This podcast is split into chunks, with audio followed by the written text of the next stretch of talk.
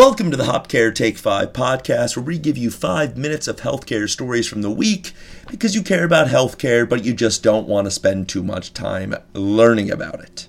January, of course, is the time for New Year's resolutions, and many of those resolutions often focus in the arena of health. And by now, you may have already failed to keep your resolution, or at the very least, you've seen articles telling you how so many other people are failing to keep the resolution. These inevitable failures are really not all that complicated. The question is, did you actually come up with a reasonable strategy to fulfill your resolution? It's one thing to say, I'm going to eat healthier in 2015. Sure, that sounds great. Who wouldn't be down for that?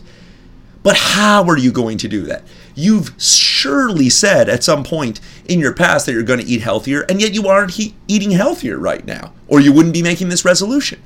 So, what held you back?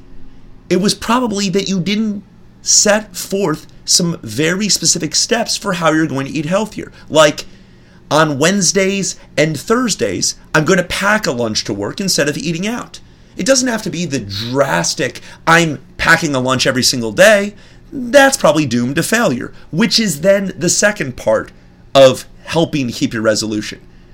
Anticipate if you're going to be surprised if failure occurs. Fast forward mo- one month. It's February 1st. You look back at January and you didn't eat healthier. Are you surprised? If you wouldn't be surprised, it's probably not a very good resolution and or there aren't legitimate steps that can be followed to accomplish the resolution. As for motivation to create a resolution in the first place based around health and specifically exercise, I've got a study this week that looked at older bicyclists who who are regular recreational riders. The standard was defined as men who could ride 62 miles in six and a half hours or less. For females, it was 37 miles in five and a half hours. And these were older people that were that were being studied, between 55 and 79 years old. The scientists then ran the participants who could meet these standards through a, a series of physical and cognitive skills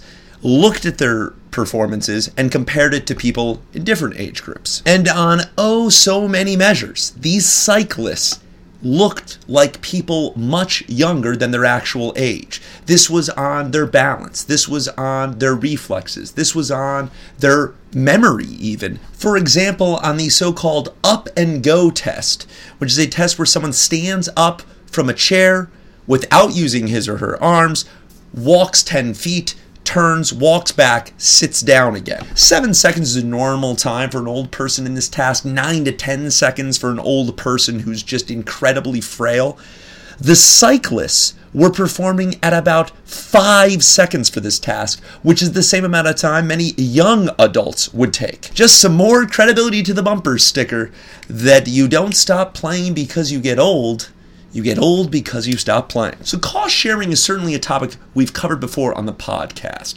And we mostly talked about it in terms of employers uh, burdening employees with more healthcare costs, usually through higher deductibles. Now, while employees often do not like this, right, because you have to you have to spend more money, uh, there is significant evidence to show that this will reduce overall healthcare spending. I mean, it's pretty logical. If you now have to pay for something that you didn't pay for before, you might not buy as much of it.